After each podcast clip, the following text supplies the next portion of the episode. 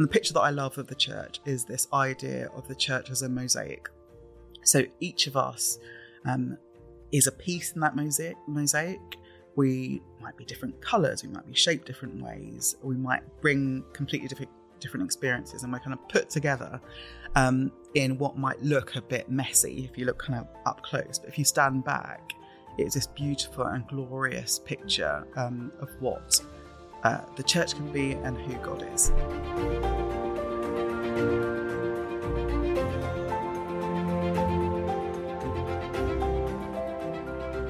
Welcome to Reenchanting. We are the podcast from Seen and Unseen, and I am Belle Tindall.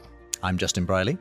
And each week we talk to interesting people, uh, both with faith and not, about the way in which the Christian story has shaped our world and whether our secular, post Christian, arguably very disenchanted culture can be re enchanted with the wonder and the mystery of the Christian story again. So please do like, share, subscribe, comment anything like that helps reenchanting to go far and wide. Chine McDonald is an author, public theologian, and speaker, and the director of Theos. Her most recent book, God is Not a White Man, and Other Revelations, told her own experience as a black woman in Britain and the way in which both culture and the church still have a long way to go in addressing racism. Mm, and in recent years, in the wake of the murder of George Floyd and other events, racism has become an ever more polarized subject. On the one hand, those who argue we are still living in the grip of systemic racism and white privilege in the West.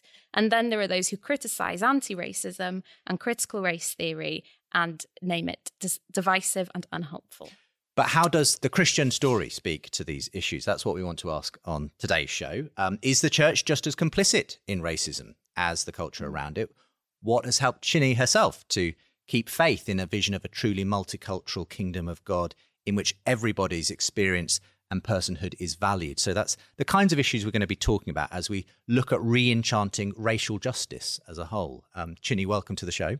Thank you. Good to be here. It's great to have you. Yeah. Um, yeah, we record this show at the mm. top of a library, and these are going to be deep issues that we're delving into. But we always start with the same question, Belle. What are you reading?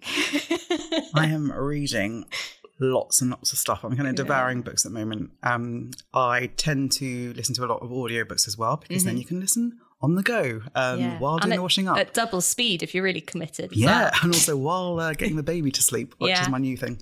But I um, recently read um, a book called Matrescence, which mm. is by a journalist called Lucy Jones, and it is about the metamorphosis of kind of birth and pregnancy and womanhood and what um, the kind of biological basis mm. or the changes that take place when uh, women become mothers.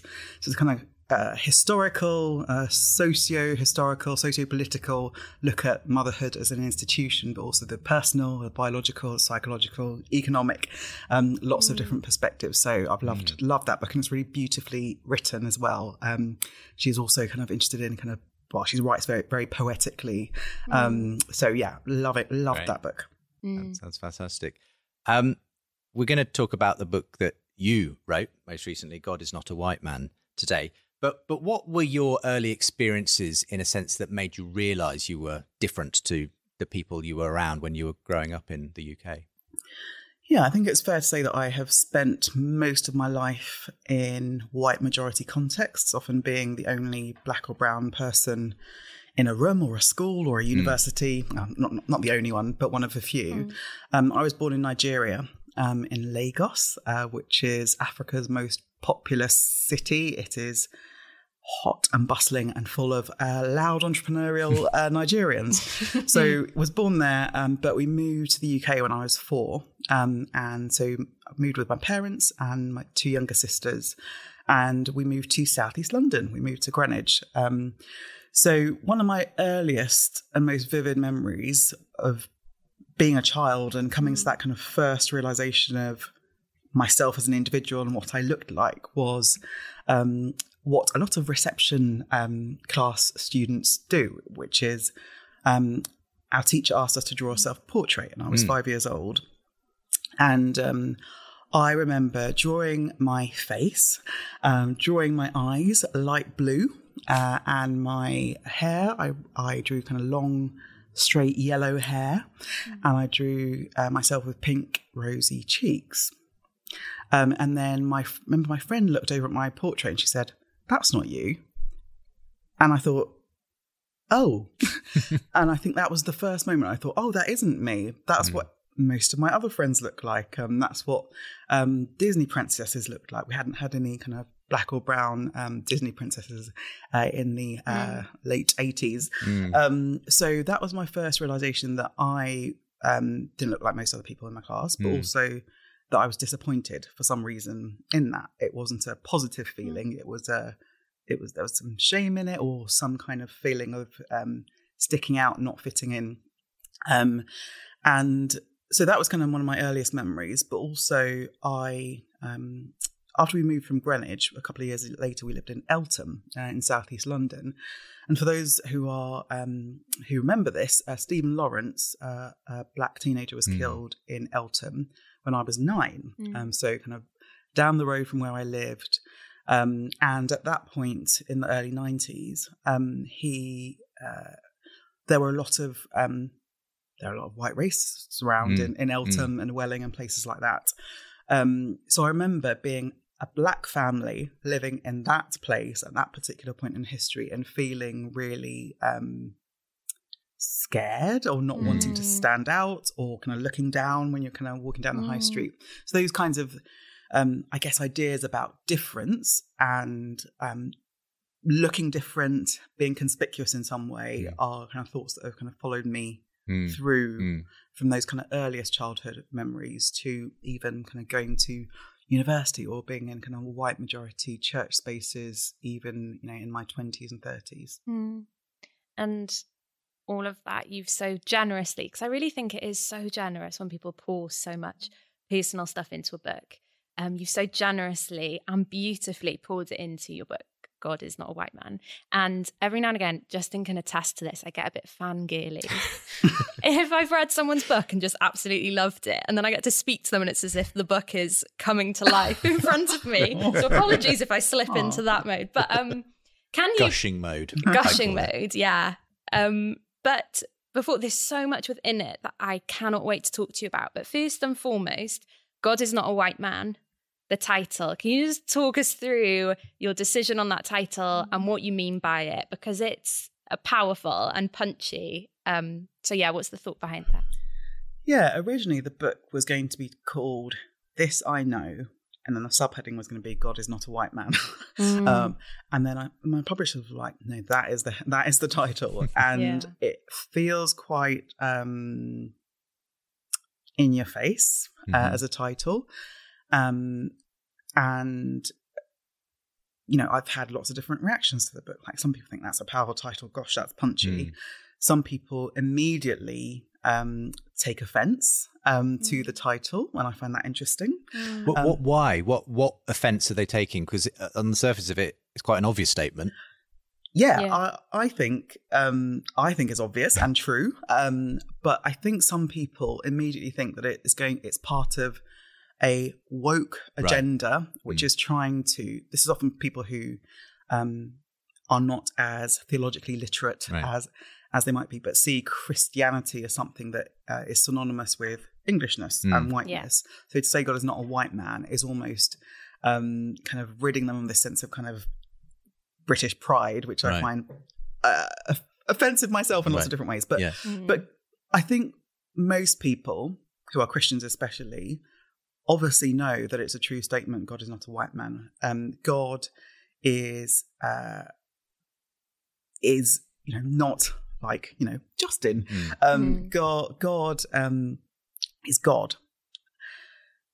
But if you were to kind of look beneath that kind of obvious statement, and if you kind of stood back and you looked at church history or theology, or if you walked into most um, churches or Church of England churches in, in, in the UK, you would you might be uh, forgiven for thinking God God is a white man because actually the voices that we listen to are often white men. The ways in which God is portrayed in art is as a, a white man.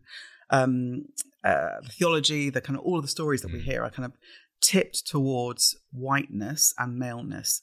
So the book title in full is God is not a white man and other revelations because even though I have you know always known that there was a point in which a few years ago I Mm. thought oh God God isn't a white man literally isn't a white man also all of these kinds of uh, trappings of whiteness or white superiority or patriarchy that come with or intertwined with a lot of theology and the way that the church does things mean that we need to kind of work hard at disentangling Mm. um, God from the whiteness and the Mm. maleness.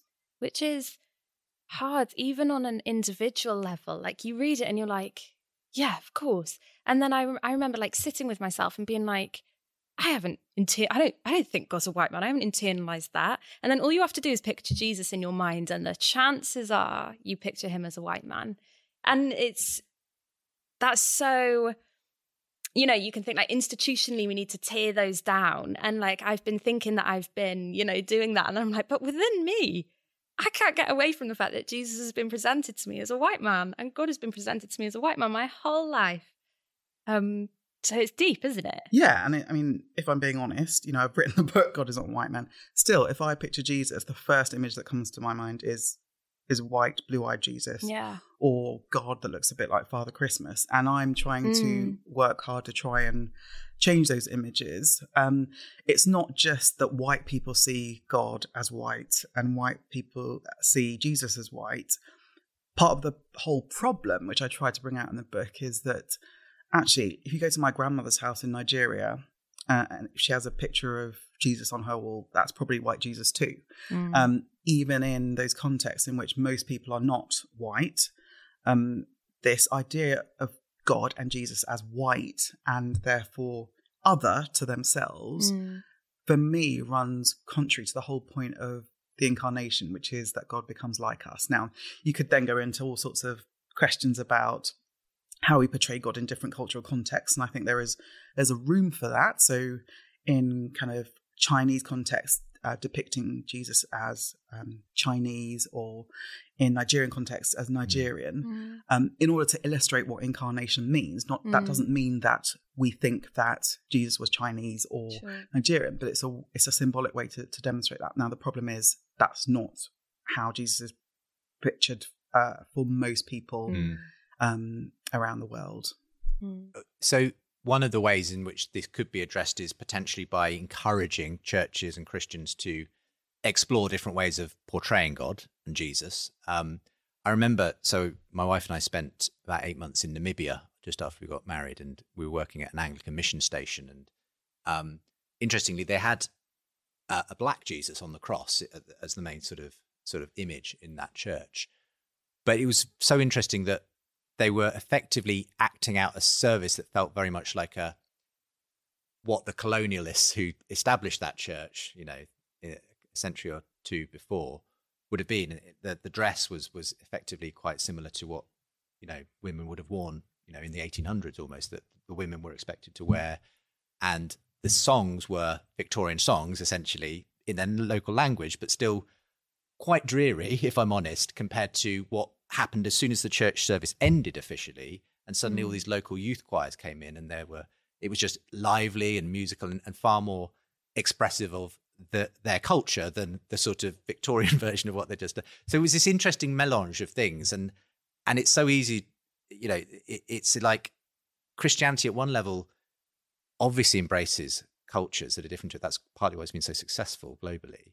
But at the same time, it's so easy to, for, for us to think it has to look like one particular version of a, Oh, a culture.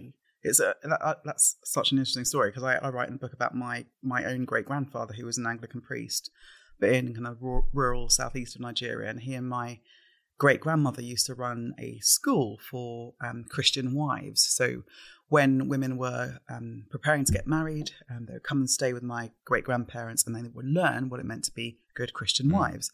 Um, and I used to hear this story, you know, a lot, a lot when I was growing up. And then I started to realize that the stories that I was told by my parents and aunties about this this church and this school was that um, actually they were teaching them how to um, bake cakes or drink tea out of china or Mm. how to dress or how to kind of um, wear lace gloves or whatever it is. Um, so even in my own great grandparents' um, home, uh, Englishness and Christianity were somehow weirdly Intertwined. intertwined yes. and they became the same thing. And it's really interesting when you, I mean, even if you think about people becoming Christians in the UK who come from particular um, backgrounds, who might come from working class backgrounds, whatever it is, when they um, become Christians, there's almost this kind of subtle idea that actually they become more middle more class. middle class, Yes, more yes. kind of Mm. cleaned up. They dress differently Mm. because that's what Christianity is, and that's just absolutely not what it is. Mm. Um, it's far more rich and diverse and has lots more texture than that. Um, I think that's what's important in this conversation. What one of the things that I think comes through quite powerfully, but it's it's a real challenge in the book, is that it is very difficult for someone who is white to understand the experience of a black person. Um, and to that extent, I can imagine some people going away who maybe are all for racial justice and unity, but feeling a bit dispirited, like I, I can never fully understand or stand in the shoes of someone who I don't share the same cultural background and skin color as. So, so what what are you trying to put across there and saying it's there there just is this kind of divide effectively between people that you you you, you can't know what that's like. And that's where some of the problems come in because people think they can. I'm oh I'm colorblind. But it's not that simple. Yeah, sorry, my, Yeah. my face. Uh, my biggest bugbear in having these conversations about race and, is when people respond to what, I- what I've said with, um, "I'm colorblind. I don't see race. You know, I've got a black son-in-law or mixed race grandchildren or Mm. whatever it is." And I find that completely misses the point. First Mm. of all, the idea of colorblindness, um, I think that's that's wrong. I think what we need to see is is the colour and the diversity in everyone and recognise and value that, not feel like we need to not see it because Yeah, if we saw it, it then it would be pro- pro- Yeah. problematic. Mm. Mm. Um, so I can understand why some very well-meaning people who are all about kind of justice and wanting to um, end racism might feel dispirited because they um, couldn't walk in my shoes. But I think it's not about walking in Mm. my shoes; it's about standing alongside people Mm. who Mm. are walking in their own shoes. Um, I don't understand what it's like to be a white person. Um, uh, I don't understand what it's like to be someone who has a physical disability. I don't think the sadness comes from me not being able to Mm. walk in Mm. their shoes or um, to, to live the lives that they live. But actually, what I need to do is listen to their experiences, form a relationship with them, really try to understand um, the lives that they are leading, the difficulties or the challenges or the joys that they might experience, and come alongside them. Um, I think it's really important that we.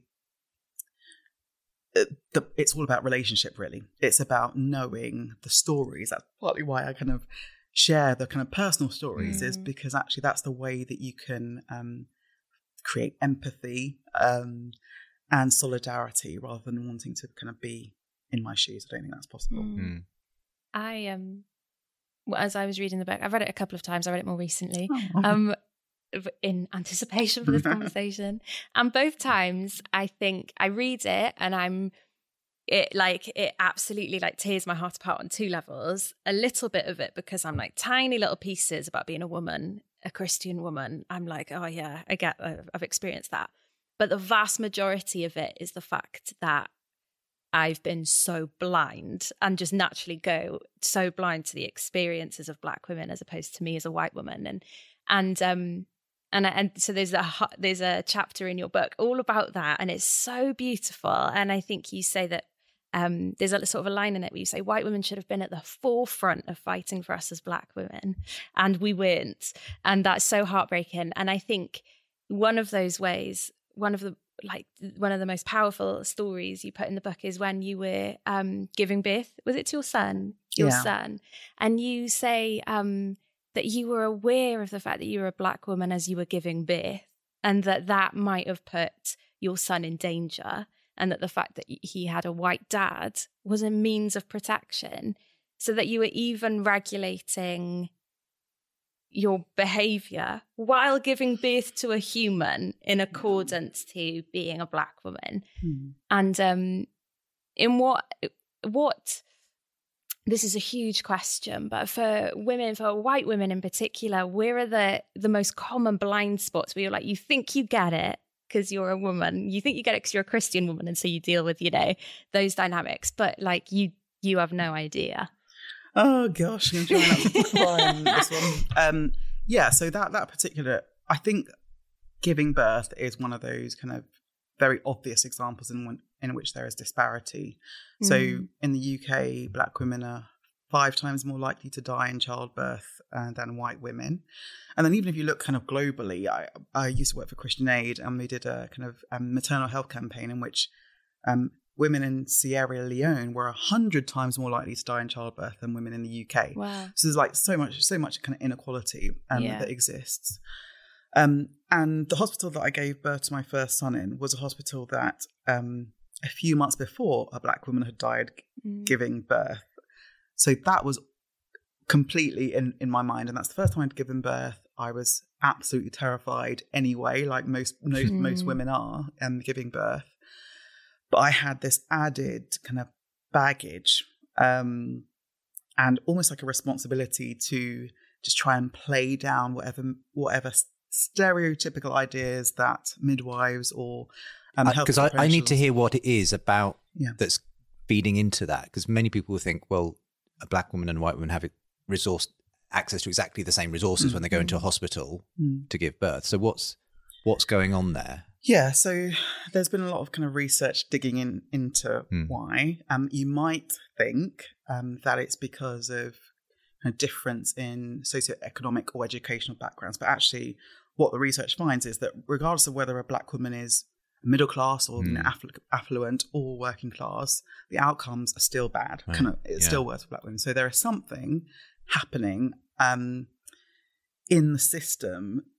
It might be about kind of sorry, this is, this is, might be about some stereotypes about how um, black women's bodies are different and might be Mm. able to take more pain. There's this kind of these kind of Mm. subconscious ideas that go back to, um, I guess, uh, uh, slavery times, which is about Mm. how how Mm. um, the strong black woman uh, who is able to withstand pain. So then, when a black woman is giving birth, um, she might not be taken seriously, Mhm. or there might be some some cultural issues around, you know, if there are.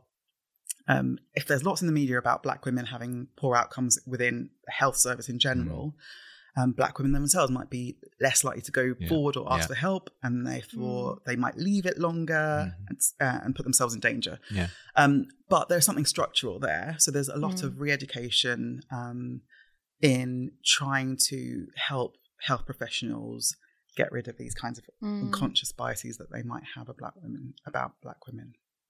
it, it- it's it's the sort of area that probably a lot of people hadn't probably even thought about but but you were as Belle says facing that kind of additional stress Mm. when you went in to, to give birth i mean in that sense people talk about systemic racism um it's become a bit of a polarizing word because i think some examples everyone's happy to agree on, but others feel like no, now it's being used sort of as a catch-all for any kind of inequality or anything that it boils down to. So what, what what's going on? I- mean, what, what would you say is the definition of that that word, and and why has it become such a loaded one or a polarizing one in, in our culture just now? So the idea of systemic racism is this um, basically takes racism from the individual act or what people call microaggressions. Mm. to kind of looking more broadly about what is it about um, our laws or the health service or the education system that might mean that people who are not white face a different experience and are potentially at, an, at a disadvantage. Um, and that can be true of um, black and brown people, but it can also be true of um, di- disabled people Mm. or um, women, or you know, Mm. there are all sorts of ways in which structures um, put some people at a disadvantage. In the case of systemic racism, it's about race, and if you look at um, data over kind of p- the past few decades, um, there's quite strong evidence that there is, um, you know, institutional racism within the police or the health service or whatever because people have, have looked at um, how the systems work. So what you need to do in that in that instance is, I think, rather than be defensive about it, work out ways creatively to change, mm-hmm. to change perceptions and stereotypes, but actually change how things are done.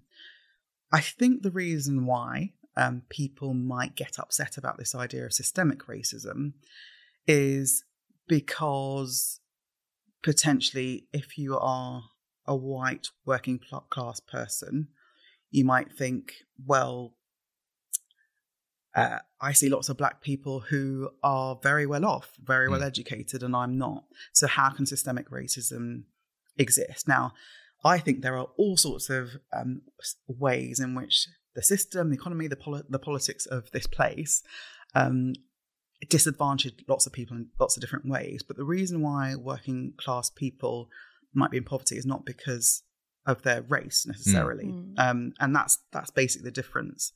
Um, so I think there's all sorts of things that can be yeah. done, but people don't like this idea that they have privilege in some way when they don't feel like their lives are privileged. I, I guess that's there are a number of different phrases that have kind of come into common parlance, and and I think the problem, I think some of the reaction you get is because if you use the word white privilege, um, uh, racism, people say, well, that's not me. I'm not racist. I, I don't, even if actually they are benefiting effectively from white privilege that's unspoken and, and, everything else. And and but it's hard to hear that I think sometimes if you consider yourself a not a, you know I'm not a racist. Yeah. Uh, so so is that part of the problem that that it's it's just challenging for people to hear that well no you're not being explicitly racist but you are benefiting from things that are essentially racist in our culture. Yeah, but part of me also thinks that the people who say I'm not a racist should be kind of more on board with the idea of right. systemic racism because yeah. actually it takes it away mm. from you are an, an, individual who is racist to actually um, how can I um, support policies or call for change in society um, that is not actually about me as an individual but about some systems mm. Um, that might make sure that there is kind of more equality for my black and brown brothers and sisters. Um, I, I came across a term recently called fertility privilege. Um, the mm. writer Elizabeth Day calls uh, talks about, mm. and she is uh, someone who hasn't been able to have children yet, and she talks about the ways that society is tipped towards people who have children and mm. what that feels like for someone who doesn't. So I, instead of feeling kind of um, defensive and upset about this idea of fertility privilege because I've got children, I need I try to be able to think, okay, well, what must life be like for her? how might I um, how might I now notice the ways in which society is um, kind of favors people with children? Um, how might I kind of empathize and understand rather than kind of making it about myself yeah. and my feelings yeah. mm. and being defensive? Mm. I think that's the thing is that, like you've said, it takes someone to point it out you because the whole thing about privilege is that it's unseen. You're you're you're blind to your own privilege. That's that's kind of the point. Just like um, I haven't given birth, I'm not a mum. But if I did, the colour of my skin would not even factor mm. into that process for me. And that there is privilege. It's not that that will be an easy process, it's yeah. that the colour of my skin will not make it extra difficult. Yeah. And it takes people to speak that to you. But if no one, you know, like uh, Elizabeth Day, I love Elizabeth Day, Elizabeth Day with that, and, and, and you and others like you telling your stories, how are we ever going to see? Yeah. Yeah. Um, yeah. I think uh, you mentioned as well about my, my husband in that, you know, when, when I've been giving birth and me very, mm. being very aware because I live life alongside a white man. So I know I know the mm. differences that So we... does that make it more obvious the contrast because obviously you live life with a white man that, that that it becomes more apparent the differences in the way a white person is treated? Yeah, I noticed the way um, in which people might talk to him instead of me, and that's right. sometimes a male thing, sometimes sometimes a gender mm. thing, sometimes yeah. a race thing. But I also noticed um, a couple of years ago we went to uh, my grandmother's great grand my grandmother's funeral in mm. Nigeria, mm. and uh, took my husband. It was first his first time in Africa. He's from East Yorkshire. Um, he's well travelled, but he's from East Yorkshire. Um, and we arrived. We were in a rural church, you know, packed with hundreds of um, Nigerian people, a Methodist church and we were giving um, thanks for the birth of our eldest, who was actually nearly two at that point. but um, uh, you know, after my grandmother had been buried, mm. and at the start of the service, the the minister got up and he said that that we were all particularly blessed that day because Mark McDonald was there, the only Wow. white man. And everyone kind of stood up and cheered and and I thought, oh, this is interesting. This is this to me is an example of white privilege Mm. because um in, even in that place, my hometown, um, he is the only white person, uh, white, yeah, white man in that place. But whiteness, white maleness is seen as so special and revered, even in Nigeria, that he, you know, it was a blessing that he was there. Wow, right. So those things happen. That's quite an Mm. extreme example, Mm. but um, I notice how he's able to move around the world, um, not have to be so conscious of uh, how loud his voice is, um, Mm. whether he is looking shady, whether he's wearing a hoodie, whether Mm. all these kinds of things um, that actually black people do have to think about all the time. And sometimes where we're we're away and we'll Mm. Um, be looking for a pub to go to at dinner, and he'll say, well, "What about this one?"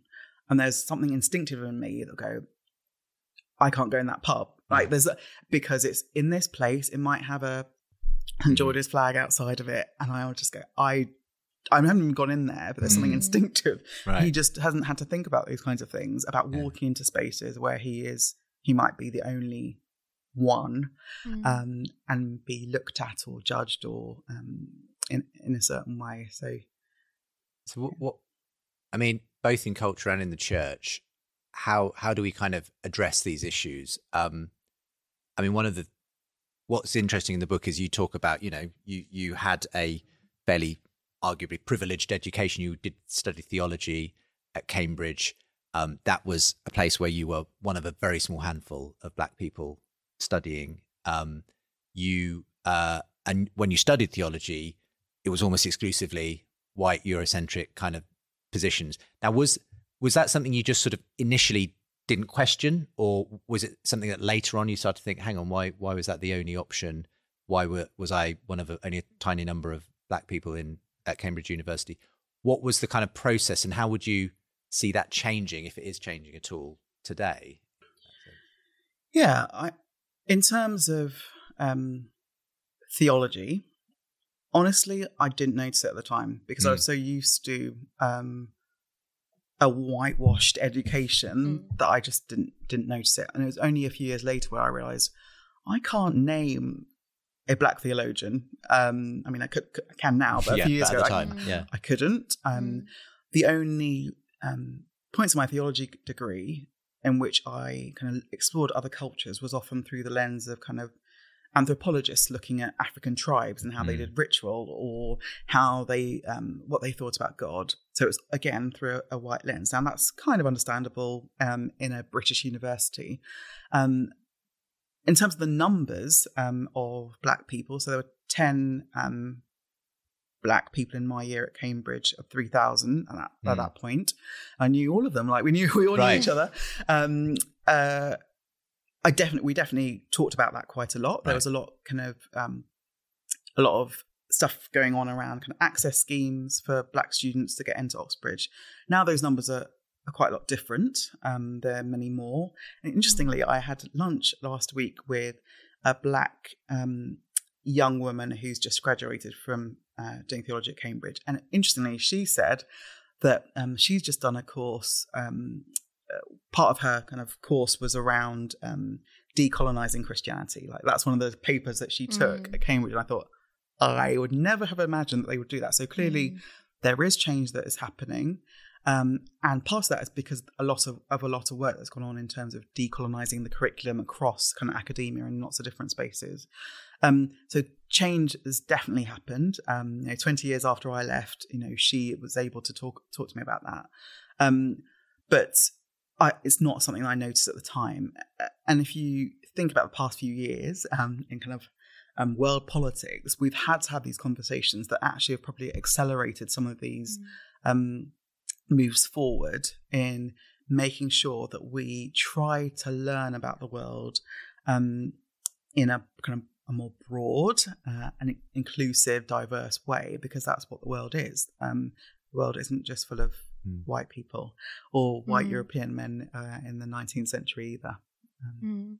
I remember when a famous um, white female Bible teacher in America tweeted about needing to diversify and decolonize her theological bookshelf. She got a lot of pushback, quite often from people saying, look, the gospel is the gospel. Okay, if it's true, it's true.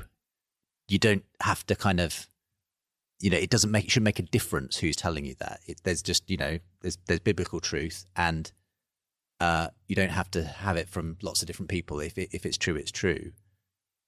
What's wrong with that perspective? I think we'd see a lot fewer theology books written, wouldn't we? Um, it's interesting that mm. people might say, um, theology, uh, you know, the Bible is the Bible, and actually we don't need to hear it from lots of different spaces. But then the majority of the spaces that we do hear it from um, are from particular men mm. um, uh, in the world. So, but I think part of this whole conversation is actually about um, making God bigger in our minds rather than smaller. Um, the whole point of theology is studying God mm. from a human perspective. Mm. And that human perspective isn't just from um, the perspective of a small, narrow group of people living at a particular point in history. Actually, um, understanding of who God is becomes much more rich um, by uh, thinking about how people in the global south um, think of and experience God. Um, uh, and it's obviously part of a kind of much broader issue about um, the global north dominating mm. most things in the world. Um, and it's been wrapped up in that. But, but even these ideas about decolonizing the Bible or uh, theological education, one of the fundamental things I think people don't talk enough about is the fact that hardly anyone in the Bible was white. Mm. Like it's not it's not that the Bible or Christianity is white people's and therefore we're, and we're including other people's voices and it's about diversifying. Actually, no, it's not just Jesus who wasn't white. It is um, all of them: Isaac, Moses, David, mm-hmm. like everyone, Mary. Um, and how about we think about that as well? And I do wonder, though, how that might have changed the course of Christianity um, mm. if there wasn't this kind of, I guess, whitewashing of all the biblical figures. Um, would it have taken off in America? Yeah, um, for yeah. example. Yeah, oh, that's um, really interesting. Yeah, so so yeah, it's not just that Jesus wasn't white. It's it's mm. hardly mm. any of the kind of uh, biblical mm. heroes that we often talk about that were. Mm. Can I ask you about Beyonce? yes, you can. we had to get to Beyonce eventually. yeah, from theology to Beyonce. Um, can you tell me? I went to go see her Renaissance tour like oh, a couple of weeks ago. Yeah. And it was so, so good. And I have so many thoughts. But first, can you tell me about Lemonade, the Lemonade, her album, for anyone who doesn't know, her Lemonade album, your relationship with it, your experience of it? Yes, so um, I'm sure there are lots of Beyonce fans watching and listening. But yes, Lemonade album came out in 2016, and it was mm. um, Beyonce many years ago was in a kind of girl band called Destiny's Child, and they're pretty much a kind of average, not average, but R and B kind of. They did pretty well. They did pretty yeah. well. They, they weren't they average, were, right. but they they weren't saying anything profound yeah. in their music, probably. Mm. Um, maybe their later stuff. Um, but Beyonce's Lemonade album was a, her first kind of visual album, and the story of Lemonade has so much in it about the human experience, but actually quite a lot of it about um, about grief, about mm. uh, faith in God, about doubt. Um, it has this kind of psalm-like quality to mm. it in which life is explored in all of its different um, ways. And actually, Beyonce, um, we we laugh about kind of going from theology to Beyonce, but mm. actually, a lot of her music and the lyrics and the poetry that she uses mm-hmm. is infused with kind of theological imagery. Yeah.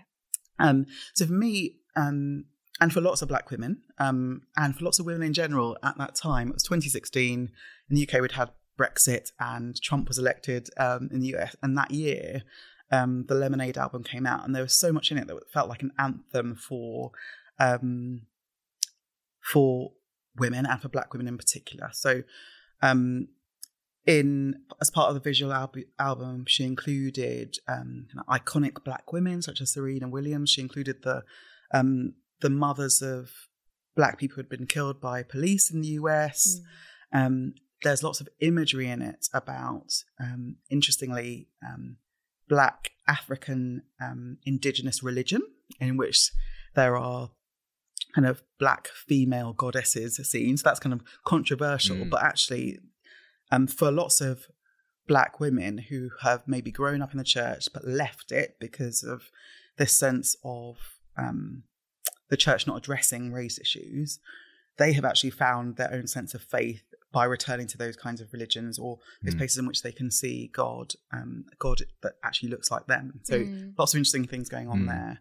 Um, but yeah, that that that's the Lemonade album, mm. and um, yeah, I, I, just love her um, poetry. She can be quite controversial. Um, lots of um, my aunties would not uh, like her music very much, um, but I think she uh, speaks to so many women's experiences, mm. including Black women. Mm. There's a real there's a there's a real power, I suppose, isn't there, in being seen and being celebrated, and for that to come from Beyonce is really powerful. So I went to the Renaissance tour um, when she was in Cardiff, and it was great. And what I absolutely, lo- I mean, it was just a like a, a show. It was really enjoyable, but what was so amazing was being was seeing so many people like celebrated by this woman mm. and they had been told that they were seen by this woman and understood by this woman and there's such a power in that and why she didn't win a Grammy for that will forever be one of the mysteries of history, I think, won't it?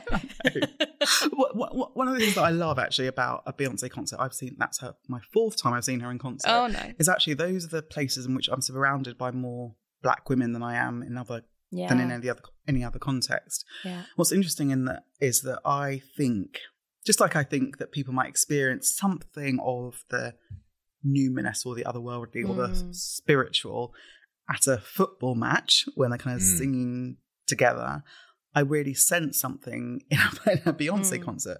What's interesting about Beyonce is that you know she has on occasion said things like "God is God and I am not." Mm. So as people kind of adore her as a, a kind of icon, she she's mm. often kind of pointing away from herself mm. um, uh, to God, and I, yeah. that's another reason why I love her. Mm. Mm. I, I suppose it's also helpful when you do have a Beyonce as a role model, someone who looks like you if you are not white um, and is very successful in their own sphere. I mean, bringing it back to the church, mm. is that also part of the problem that if you probably have grown up in the UK, you whether you're black or white, you've probably unless you're specifically grew up in the black church tradition, you won't have necessarily seen people who look like you representing your faith. And is that, I mean, is it is it about just consciously addressing that to some extent? Yes. Um, one of the things I love most when I, when I speak in kind of churches about the book is when there's that one question that comes from a young black woman at the end who says something like, I left the church. I left my church many years ago, but mm. I've come back to this event because um because you're talking about race mm. and racial justice. There are so many black millennial and Gen Z women who have grown up in kind of white majority church contexts who kind of often leave out the back door because they're just not going to stand for kind of what they see mm. to be mm. an injustice um, or someone not um, or the church not reckoning with kind of mm. the racial mm. injustice mm. that it's been um, complicit in over many centuries. So they tend to kind of leave. Um, they might um, lose their faith altogether, but, or they might continue to have a faith in God, God, but just not the one that's represented in the churches mm. that they see. And that for me is a big problem um, mm-hmm. because actually, um, the picture that's been painted of God is that God doesn't, I mean, that God cares about maintaining um, the status quo of mm. white superiority and patriarchy. Um, and I don't think, I think God is a God that, the God that I believe in is a God that breaks down barriers between people, that is a God of justice, um, that invites people in. and and so many people are not seeing that and then just leaving out the back door. And that's why it's a problem. I mean, to some extent, again, there's that question for me though. It's slightly awkward question, but like perhaps the reason why we do still live in an age where you get predominantly black churches and predominantly white churches is because um, someone who who does come from you know uh, you know a, a, tradition that's perhaps tied to the Windrush and everything, they found their community in a people who had the same experience as them because they kind of couldn't find it in the white churches. So black majority churches, you know, started in response to that.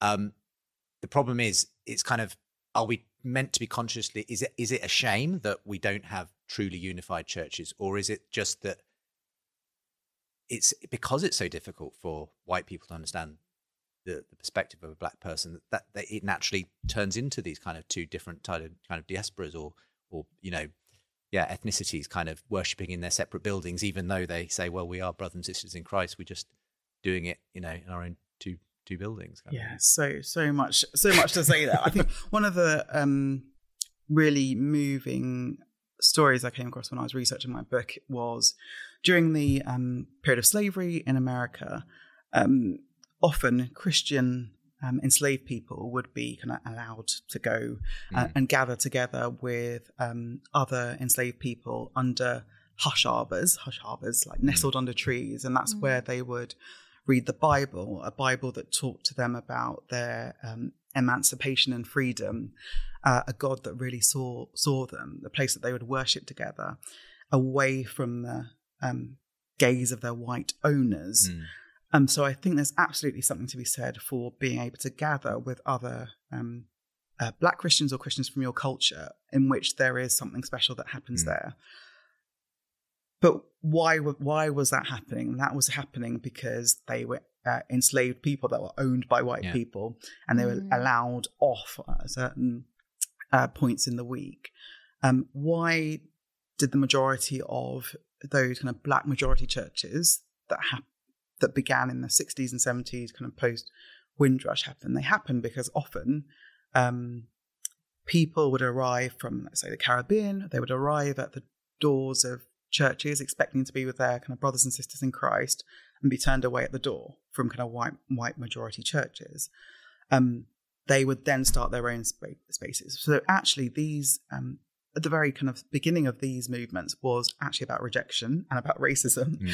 Uh, and and the white church rejecting rejecting them. Now, um, if there was no more racism, I don't know whether that would necessarily mean that everyone would, would kind of mm. be all um, mixed up together and diverse. But I actually think that that's how I wish things were. Mm-hmm. I think that there shouldn't be. Um, monocultural churches because to mm. me that mm. does not mm. reflect this kind of radically diverse, messy um, uh, church that is written about from kind of first century Palestine, mm. a place where they were all, all, coming from all sorts of different places and backgrounds. They had to kind of work it out together. They would mm. probably uh, there was probably a lot of um, tension, friction, disagreement, ways of doing things, but actually part of the beauty of that it, part of the beauty of the Christian faith is that God um, tears down those dividing walls of hostility mm. between people, as it's written in Ephesians 2.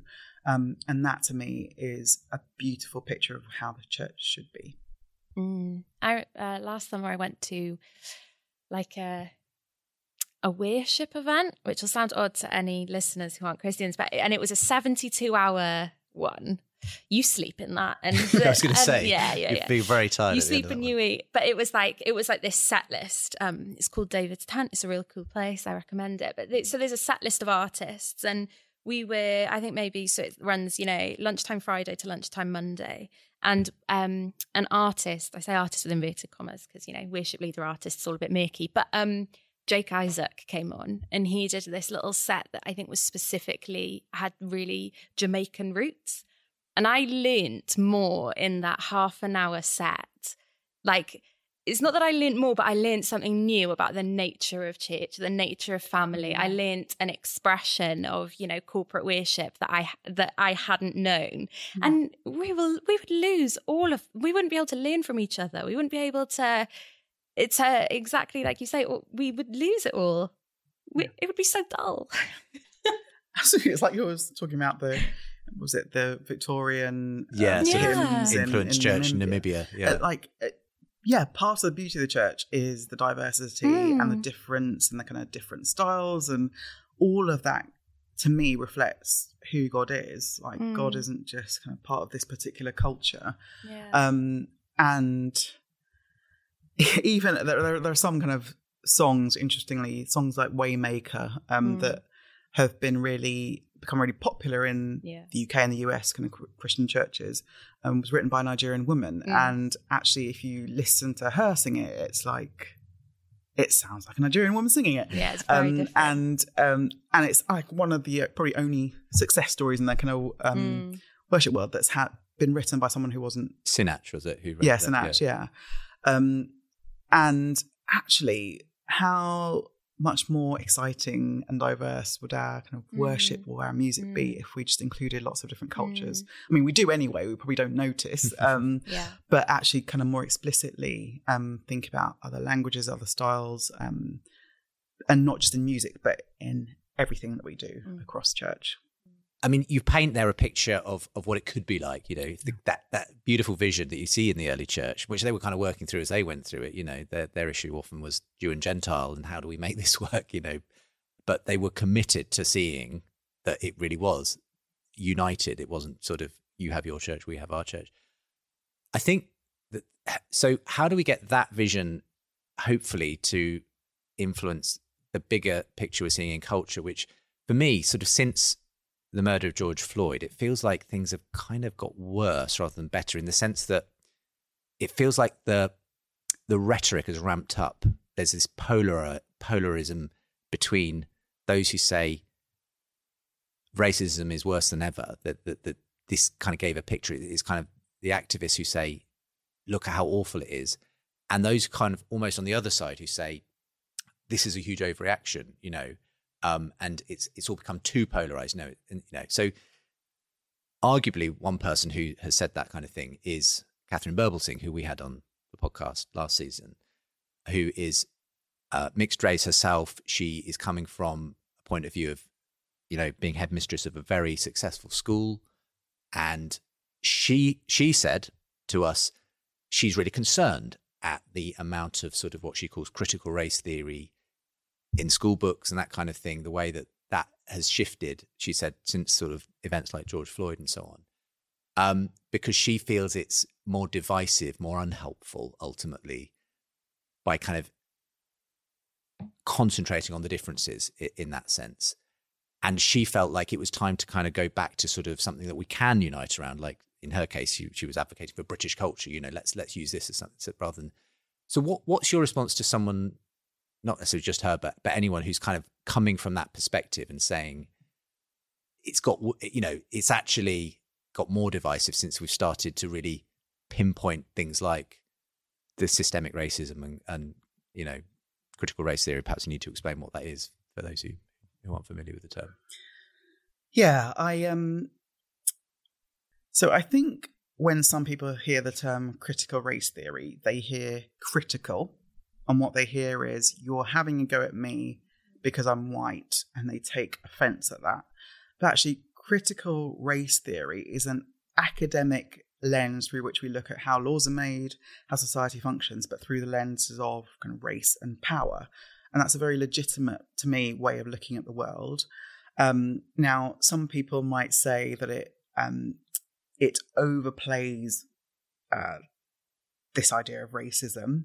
Actually, people aren't that racist, or society isn't that racist. But actually, um, it might feel like that. But until you interrogate things, um, that's when you can um, assess whether it is or not, or Mm. not. Mm. Um, it's interesting that Katharine Birbalsingh, um, she's a very brave, brave, brave woman. I kind of follow her on Twitter, and she was on our podcast, um, The Sacred, a, a little while ago.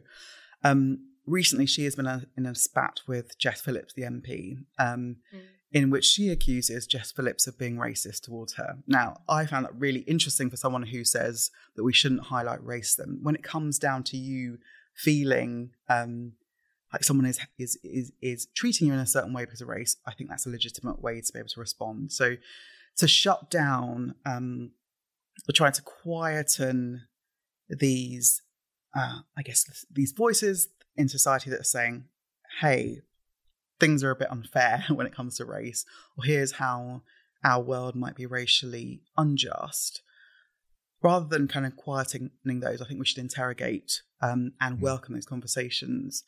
Um, I, I actually, uh, I think to say that it's more, it's creating more division um, by highlighting racism is something that's been used by, by kind of racist societies for decades. Mm. Um, we don't want to interrogate it because actually it makes us uncomfortable or we get defensive about not, not wanting to be seen as racist. Um, I think it's important that that we do. Um, I think one thing that I've noticed kind of post George, George Floyd um, murder and the Black Lives Matter protests that kind of took off again um, then was actually I was seeing people who I'd never heard talk about race, mm. including white church leaders, um, going on marches, suddenly mm. recognizing that the world was potentially um, unjust um, or unequal for those in their congregations who are black and trying to do something about that. And I think what's happened um, tangibly over that time is that you have seen a lot more um, black people in positions of leadership or mm. kind of getting kind of key jobs or um, uh, even uh, joining the cabinet. Um, and I think that those things are good and important.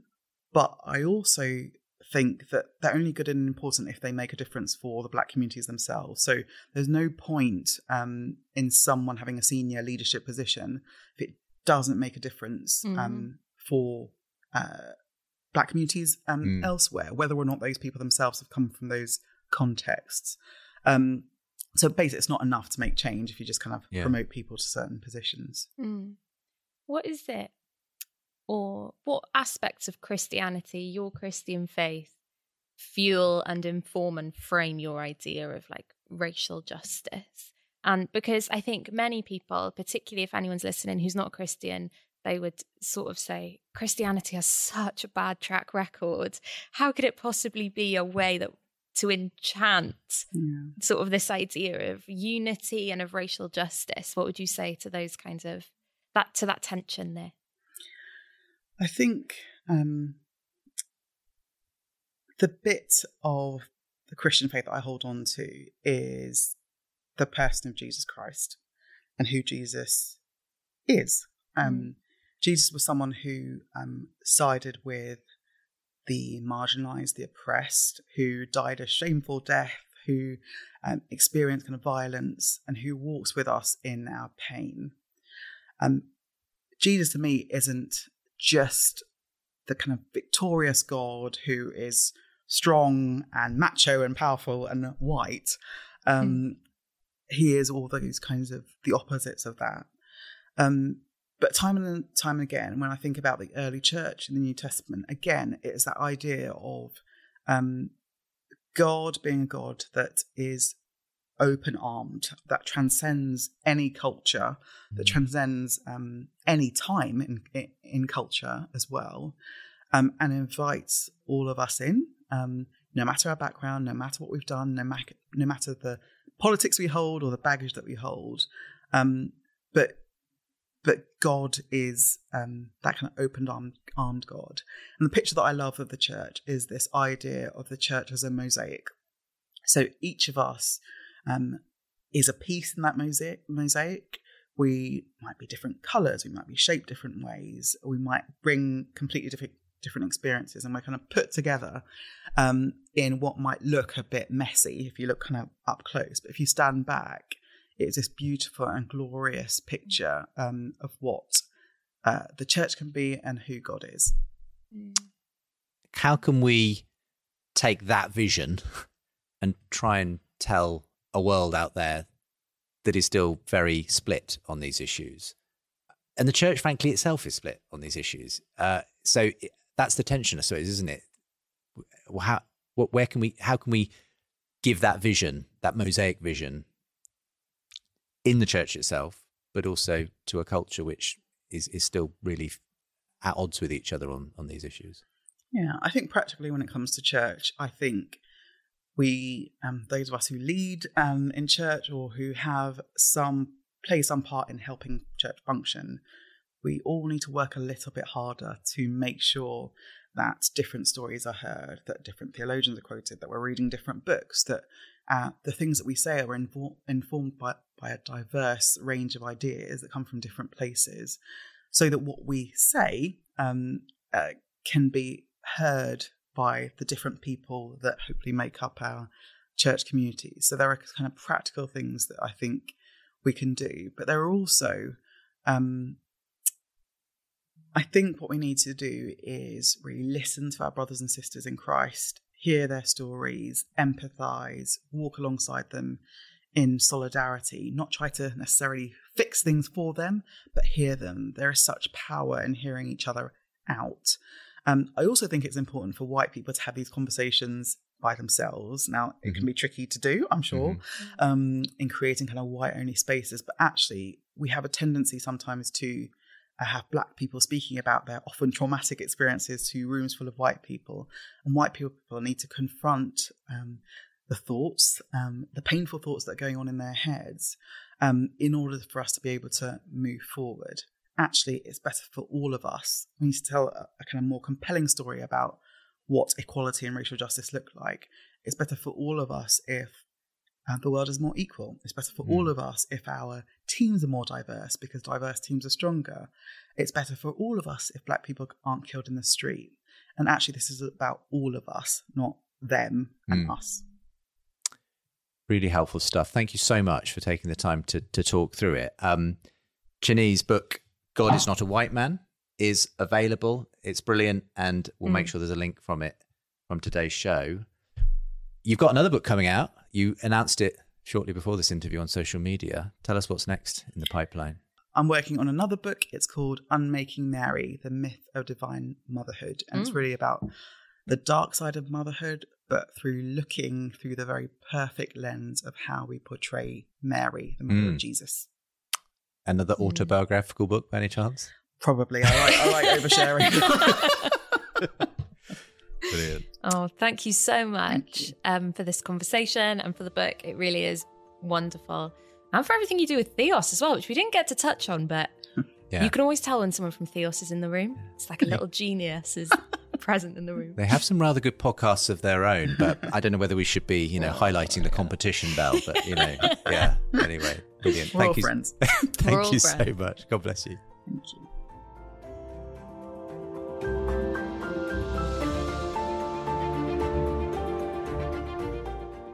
You've been listening to the Re-Enchanting podcast. Do subscribe to listen back to all our past episodes and help others to discover the show by rating and reviewing the podcast. You can also find more videos, articles, and resources at seenandunseen.com. See you next time.